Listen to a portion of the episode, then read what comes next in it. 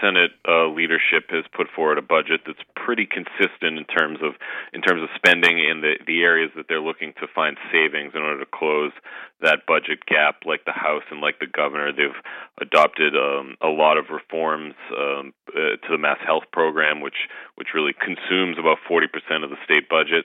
Um, and you know they're they're trying to rein in spending as well, limiting growth to just over three percent, and coming in at least to start with the 38 billion dollar budget, which is uh, well below even what revenues are expected to grow next year. So the bottom line of the budget will probably grow during the course of the debate this week as senators add amendments, but um, uh, by and large, it adheres closely to what the House and the governor proposed uh, spending wise. Right, and the big action on Beacon Hill this week is uh, those debates of the amendments that the Senate will add to the budget. Can we expect any significant changes uh, to the budget to come out of these debates? I think that's one of the things uh, that is unpredictable at this point when so much is sort of scripted and predictable in these debates. Uh, the Senate uh, Ways and Means Committee did not include any tax changes in the budget, and uh, there have been 942 amendments filed, and a number of them do relate to taxes. And the Senate President has said he's going to allow a full debate on these. And I think the big question is whether or not some of the proposals to expand the earned income tax credit for low-income families makes it into the Senate budget. It's very popular. The governor wants it. It's very popular in the Senate. It's even very popular in the House, even though they chose not to address it in the budget.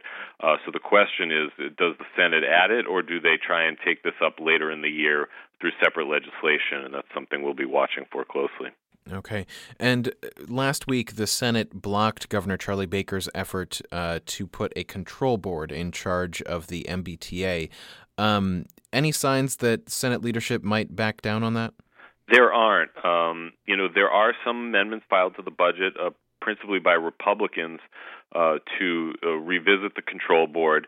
Uh, there are a few Democrats, including Senator William Brownsberger of Belmont, who um, has said he was skeptical at first, but he has come around to the idea of a control board, and, and Governor Baker's proposals uh, to reform the T, uh, suggesting that if the governor is willing to take ownership of the T and ownership of trying to fix it, the legislature should give him the tools. But I think we heard last week uh, Senator Tom McGee, the chair of the Transportation Committee, and Senate President Rosenberg speak in pretty definitive and strong words, saying that the the view of the Senate is that they don't want to add the bureaucracy of a control board, and I would be very surprised to see any movement um, at this point, especially during the budget debate, uh, just a week after those comments, uh, to to change direction there. Mm-hmm.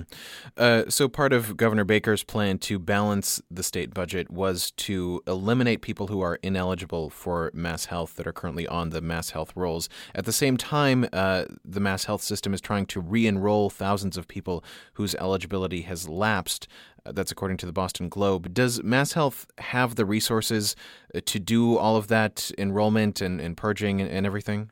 Yeah, I mean they have ramped up a bit. Some of this is being done with some federal money. I mean the redetermination process, as they call it, uh, was basically ordered by the federal government and began in January. Uh, the state is well behind. This is something that's supposed to be done every several years. The state had not done it in in uh, uh, many years, and the federal government had basically ordered the state to get this completed, this redetermination process done by the end of this fiscal year. So uh, the governor is is plowing forward with it. Uh, the House and the Senate are are also counting on those savings, and um, they basically have to go through the entire uh, mass health rolls and get everybody to reapply and make sure everybody who is on mass health is eligible. And you know they're expecting to find some duplication, some people who may still be counted on mass health but have found insurance elsewhere. Uh, those people would be dropped from the mass health rolls, and that's a, a big part of the way they're proposing to balance uh, next year's budget.